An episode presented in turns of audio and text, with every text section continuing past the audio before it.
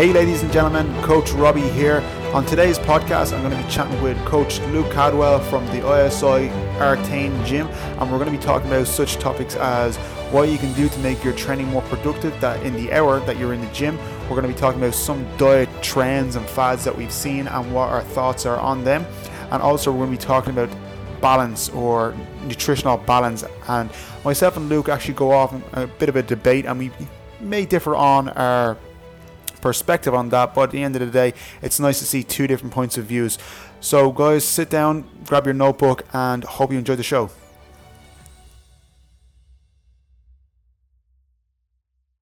So today's episode is going to be more of a question and answer style team. We have, I think, three or four questions there. So Luke's going to call them out, and we'll both give our perspective on it, and we'll go from there. This might be a short one. This might be a longer one. We'll see. Could be, we'll see.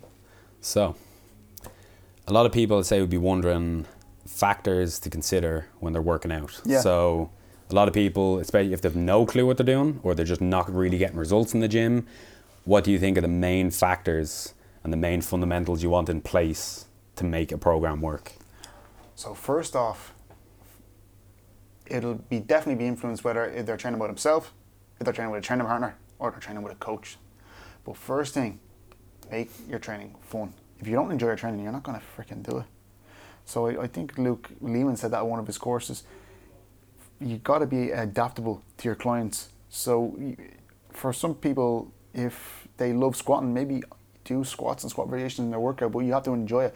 Or for some clients, your body weight or kinesthetics, that's what it's called, isn't it? Yeah. Stuff, body weight stuff, maybe more fun. Or some people like cardio or HIIT, HIIT stuff, so you, the use of air dynes and assault bikes and stuff like that. But the first thing I do is make sure you're actually enjoying your training, and then you're more likely to do, it more frequently.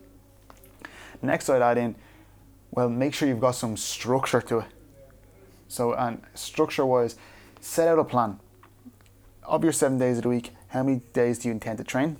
And of them days, I, I would probably suggest let's split it up into body parts. So, a beginner split, if we're talking about training splits, Luke, I would traditionally do, let's say, quads, which would be the front of the, the, upper, the legs, and back.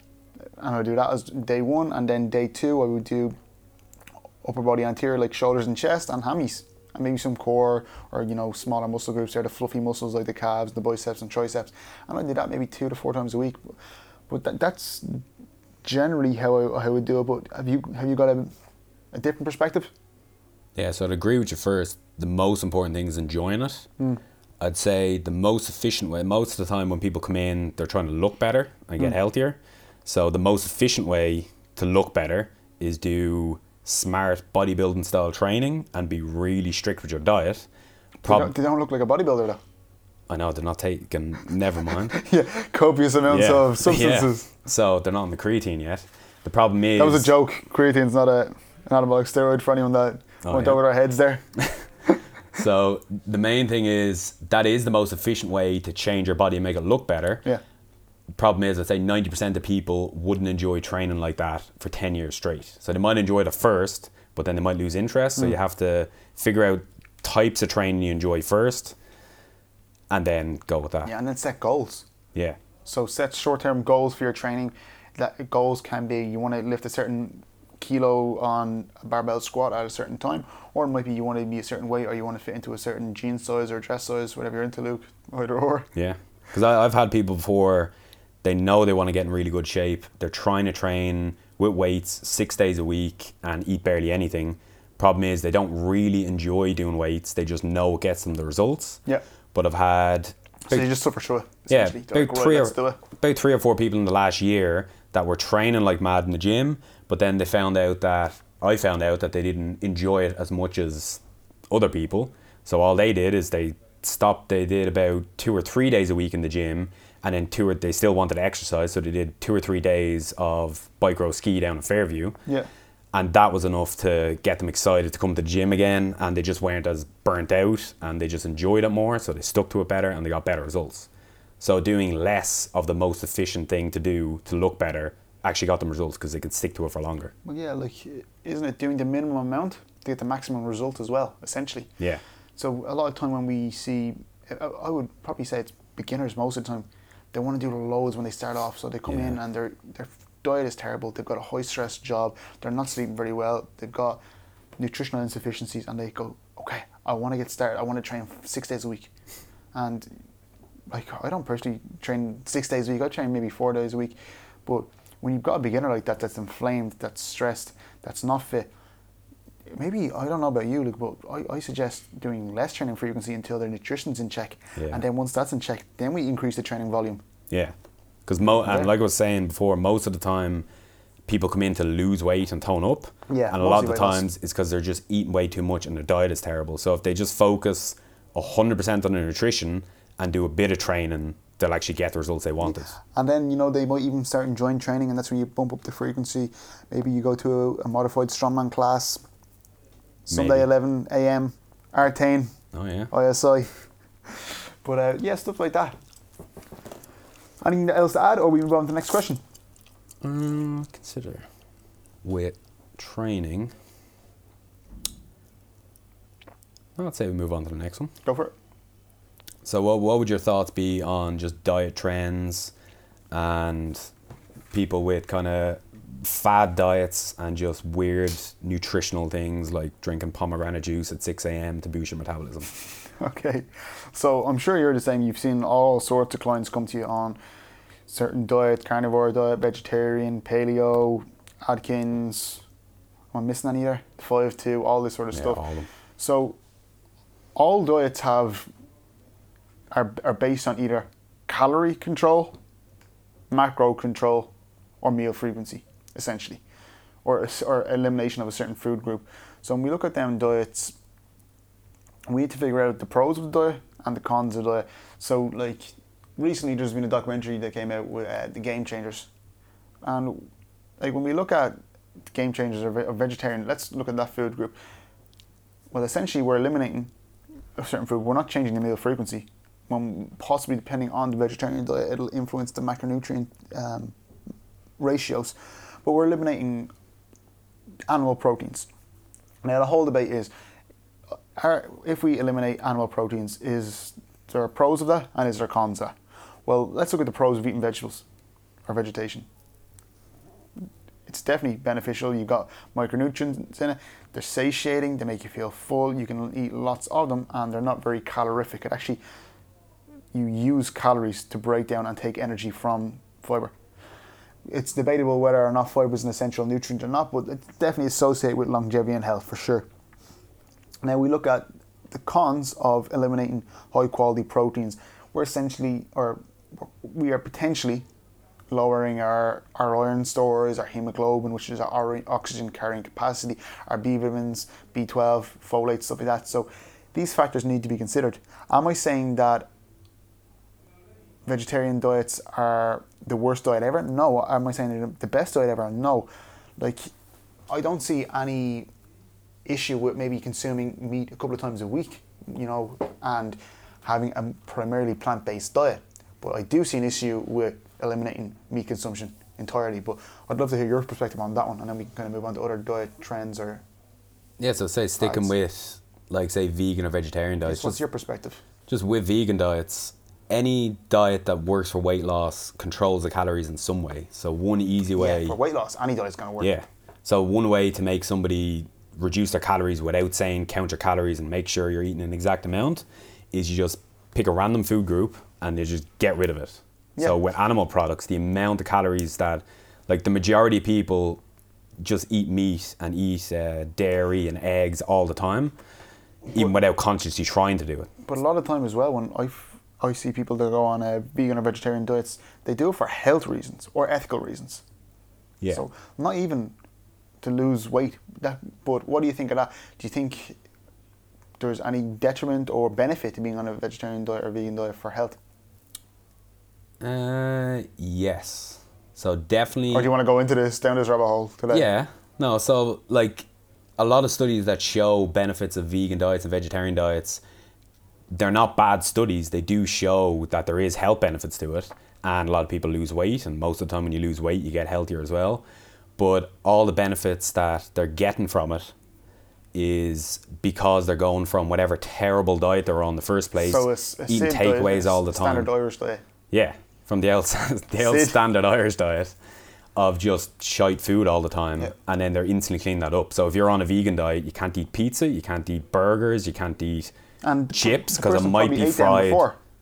Yeah, Probably he probably or he or she probably ate terribly before and is a bit more health conscious. They're eating much more vegetables. They're going to feel better, and there's got there's going to be that transition phase where they're they've changed their diet, their microbiome is changing, their metabolism is shifting. They're probably in a cal- calorie deficit, so they lose weight and feel a little better. yeah, But what I would say to that is, two, four, six weeks is only short term. You need to figure out how you're feeling six months, twelve months down the line. yeah. And same with like with people trying to follow zero carb diets. Like there is some people in the world that can follow less than 30 grams of carbs a day, but the majority of people eventually have to get back to eating carbs. Yep. Just like with animal products. Anyone can go vegan for a week or even a month if they're a bit mad. Yep. But eventually it's going to be a hindrance on their social life, on their health, because they're always going to be low in certain vitamins and minerals. And Gotcha. it's just, it's too much of an awkward way to eat. So you're always better off. I'm a big fan of just balance and not going too extreme with super high carb, super low carb, super meaty diet, super Yeah. no meaty diet. Like my diet now, personally, would be you could call it a plant based diet because the majority of the volume that I eat It's vegetation. is vegetation. It's like fruits, vegetables, beans, legumes.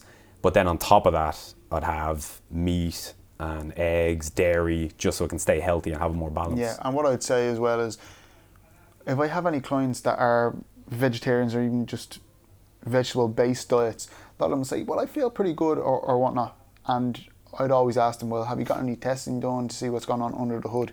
Because if me and you go out to buy a car, and we look at it on the outside, oh, it looks good on the outside, but we Yeah. haven't had a mechanic look at the engine, we don't know what's going on under the hood Yeah. we we really don't know what's going on. So I would, and I, I recommend for anyone, any clients of mine to you know get a blood te- test. I might call it like get a nice NCT, see what's going on under the hood, get the, the vitamin and mineral levels checked, like your magnesium, like your B twelve, like your folate, your sex hormones, all all that sort of stuff, because they're the sort of things that diet has a huge impact over, and the older you are.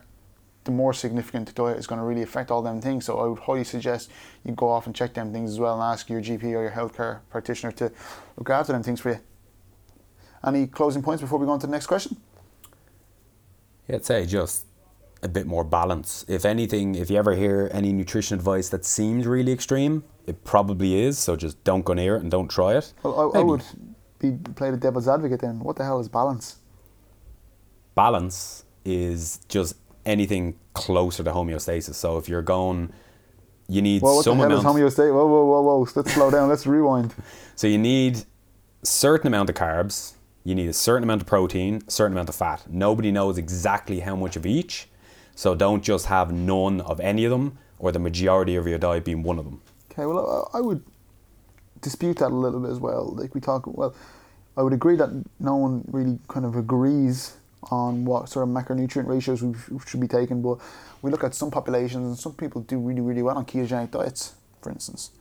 Some And you can, yeah. Yeah, and you, and you can, but not not the whole population, depending on the individual that's on front of you. So Yeah. not to, um, I definitely would be making general recommendations. Say everyone should eat a balanced quote unquote diet.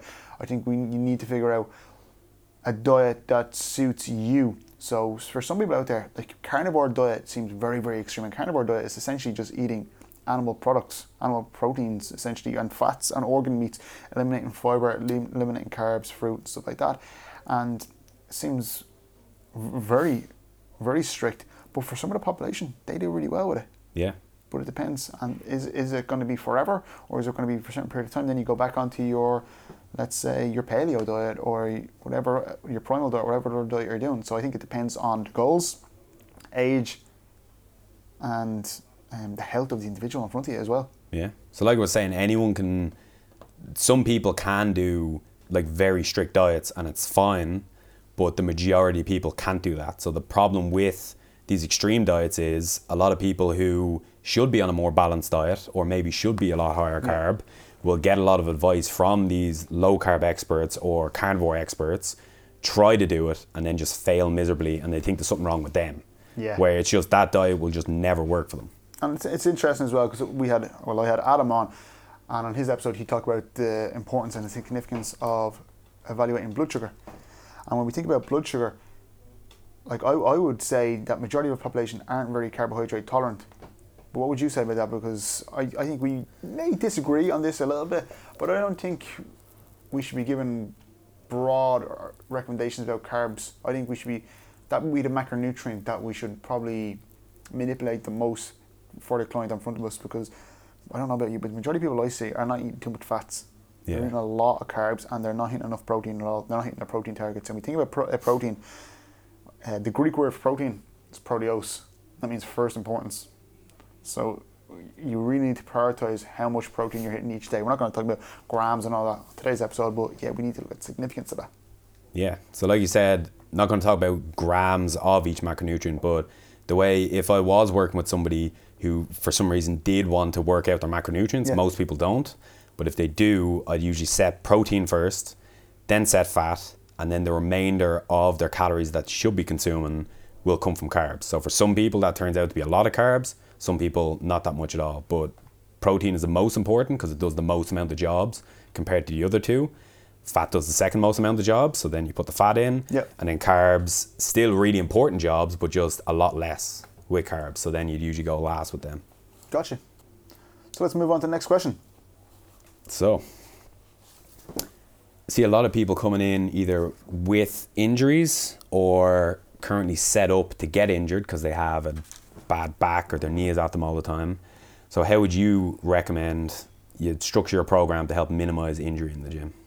Yeah, so usually when people come in that have an injury, I'll always ask them, okay, what's where's the injury, and then how they, they got the injury, what led up to that, and then I do kind of a, a quick history check, if you want to call that.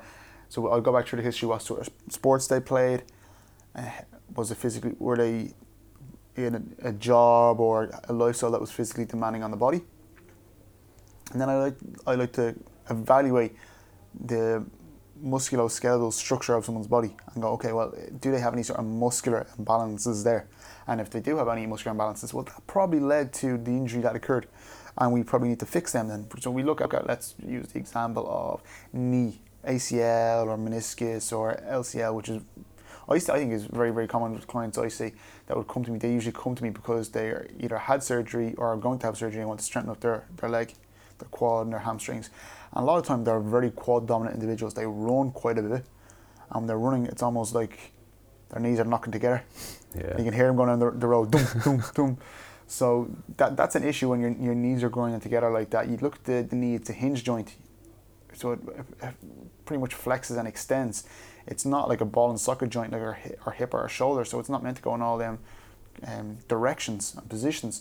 So we need to strengthen that. And I find a lot of time the hamstring is very very weak. So people are running, which is very very quad dominant, playing football or or any of them sort of things, or even going to classes where you're on a bike, which quad quad quad quad quad. So strengthening up and fixing them imbalances. That's where it's always nice to have a coach as well that can evaluate them sort of things because I don't expect the average listener out there to be like to notice that. So Yeah. Would you expand on that, or would you take it in a different direction? Yeah, I'd say you look at the person that's in front of you. A lot of the times, if someone comes in and their back is sore, you obviously figure out what happened to them and when it happened and when the last time they felt actual pain in it. Yeah. Could be And what makes it worse? What makes it better? Yeah. And so say you have someone coming in and it's they hurt their back a year and a half ago, they went to the physio, it got a lot better, but it's still kind of tight now. And anytime they flex forward, it's such a common thing. They flex forward, they can feel it in their back. Hmm. Their injury is probably fully healed, but because whatever they were doing while they were injured, they weren't as active, they definitely weren't training because their back was in Yeah. Certain muscles have gotten weaker, certain muscles have tightened up. So you have to figure out what that is and then help sort it out. Gotcha. Perfect. So I think we're done with questions, are we? Yeah. So Luke, for anyone out there, any any listeners that are listening in right now, is there anywhere that they can contact you if they're looking for a consultation or anything like that? Yeah, if they want to get in contact, they can go on to Instagram. It's just my name, Luke Cadwell, L U K E C A D W E L L. And if you look at the picture, you're going to see Luke squatting with like a lemon face, is it? Moon face. Moon face. Moon face, yeah. Okay. And you can check out the ISI website as well. He's on there. Also, do you want to talk about, a little bit about your modified strongman class that you host in Artane as well? Like, what day do you host that? Uh, that will be on a Sunday morning at 11 o'clock. Okay, So, so- it's just general, very well balanced, all around cardio and strength training. Okay, and is it for a certain population or can anyone come? Anyone can come. It's more modified. So if you come on the day and your back is sore from work or whatever you're doing, you don't train with us.